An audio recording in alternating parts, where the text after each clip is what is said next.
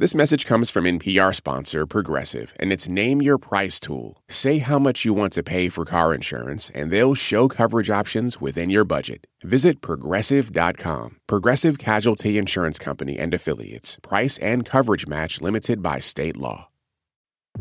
This is NPR's Life Kit. I'm Mary Louise Kelly.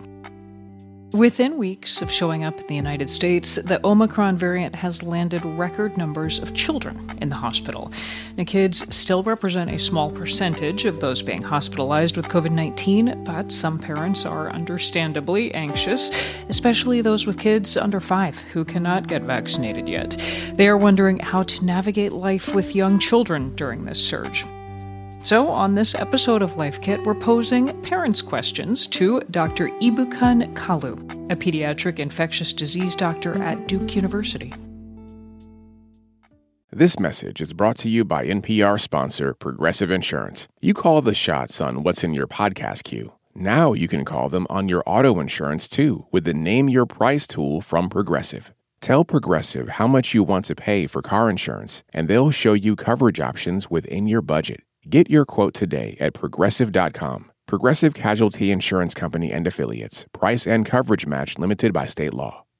Support for NPR and the following message come from our sponsor, Whole Foods Market. Host a celebratory brunch for less with 365 by Whole Foods Market, featuring wallet happy finds like cold smoked Atlantic salmon, mini quiches, organic everything bagels, and more. Plus, visit the floral department and jazz up your table with a beautiful bouquet of big, bright, sourced for good flowers. When the brunch has to be perfect and delicious, go to your local Whole Foods market.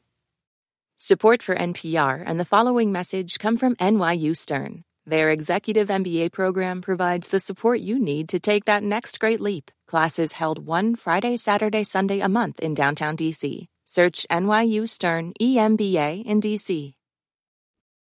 Before we get to um, the parents' questions, may I ask you just how things are going at your hospital? Are you seeing a lot of kids hospitalized with COVID 19?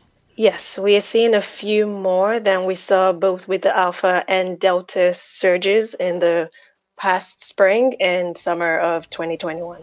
And what ages are you seeing? And, and I, I suppose part B of that question is are they vaccinated?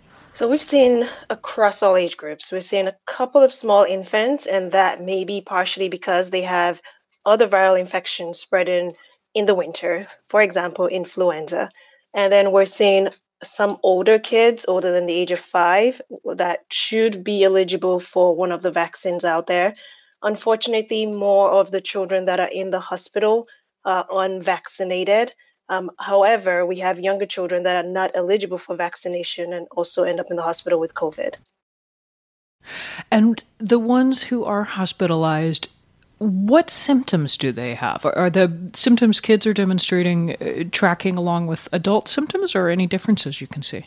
For the most part, they track along with adult symptoms. So they may have fevers, some issues with breathing, such as shortness of breath. Um, however, our youngest kids, those that are infants tend to have more gastrointestinal symptoms. They may have vomiting or diarrhea or have issues just maintaining their fluid intake, and they end up in the hospital for some support. Yeah. We have a question along these lines. This is our first parent, Alex McCarty. He has a four year old and an 18 month old. I'm wondering about kind of the severity and risk of the Omicron variant to children.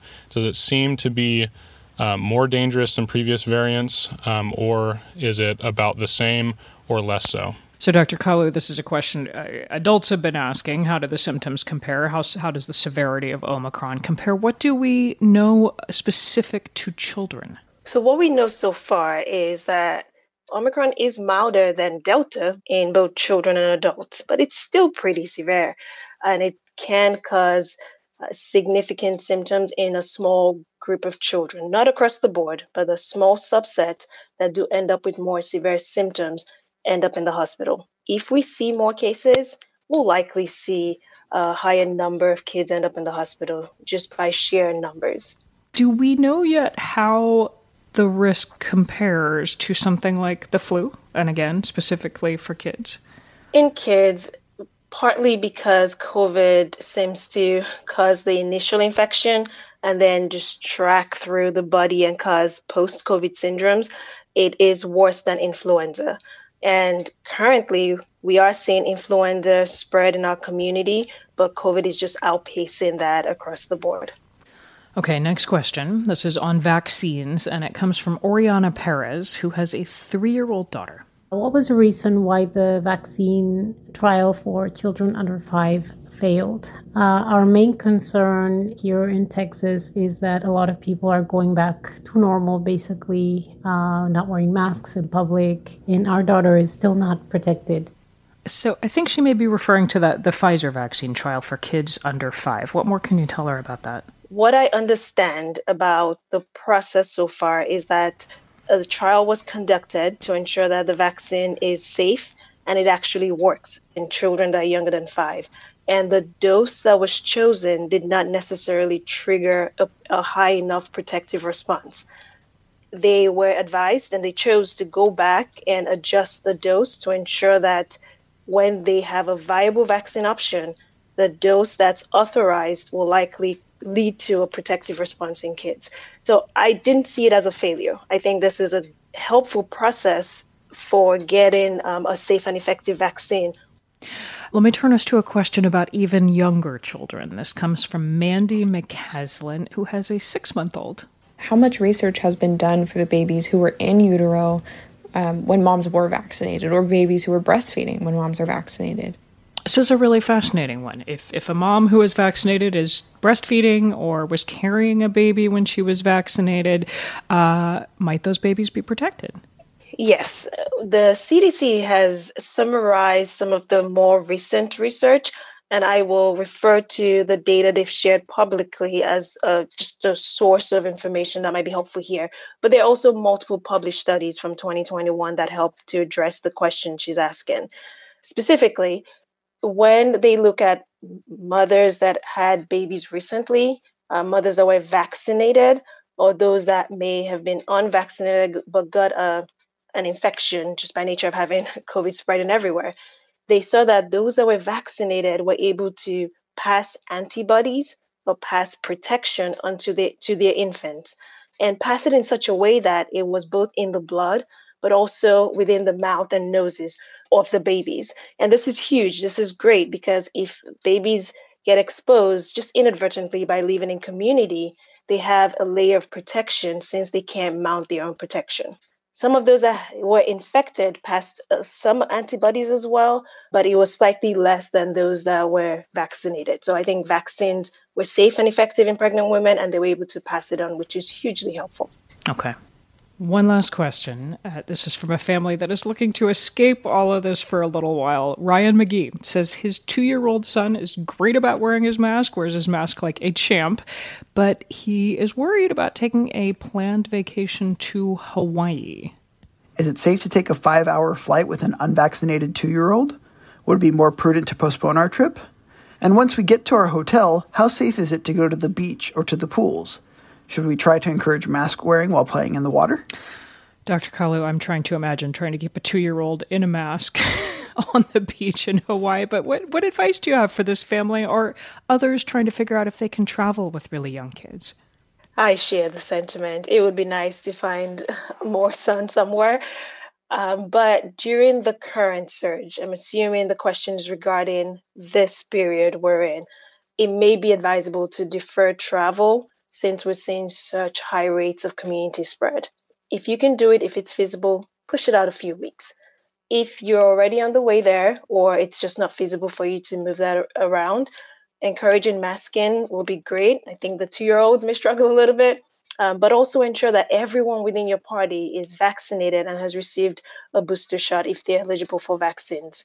Finally, play outdoors as much as you can masks don't necessarily work when you're submerged in water. Uh, so I would not expect masking in that setting. All right. Uh, good advice for the beach there from Dr. Ibukun Kalu, pediatric infectious disease doctor at Duke University. Thank you so much for sharing your expertise with us. Thank you for having me.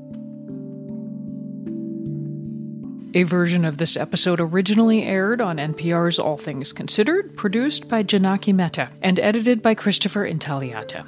For more Life Kit, check out our other episodes. We've got one on how practicing mindfulness can lessen stress, and another about how to curb negative self-talk. You can find those episodes at npr.org/lifekit. And if you love Life Kit and want more, subscribe to our newsletter at npr.org/lifekitnewsletter. And now, as always, a completely random tip. My name is Ariel, and my tip is to rename your savings account to what you're actually saving towards. You can give nicknames to account numbers that are the default when you open up a bank account. So instead of saving for that sweet future vacation in savings account number 1234, you can rename it a fun nickname like Nature Retreat 2022. If you've got a good tip, leave us a voicemail at 202 216 9823 or email us a voice memo at lifekit at npr.org. This episode of Life Kit was produced by Sylvie Douglas. Megan Kane is our managing producer. Beth Donovan is the senior editor.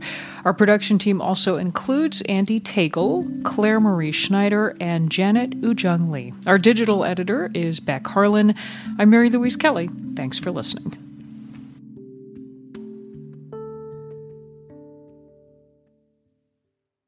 Support for NPR and the following message come from Indeed. You're driven by the search for better. But when it comes to hiring, the best way to search for a candidate isn't to search at all. Don't search, match with Indeed. Join more than 3.5 million businesses worldwide that use Indeed to hire great talent fast. Get a $75 sponsored job credit to get your jobs more visibility at Indeed.com slash LifeKit. Terms and conditions apply.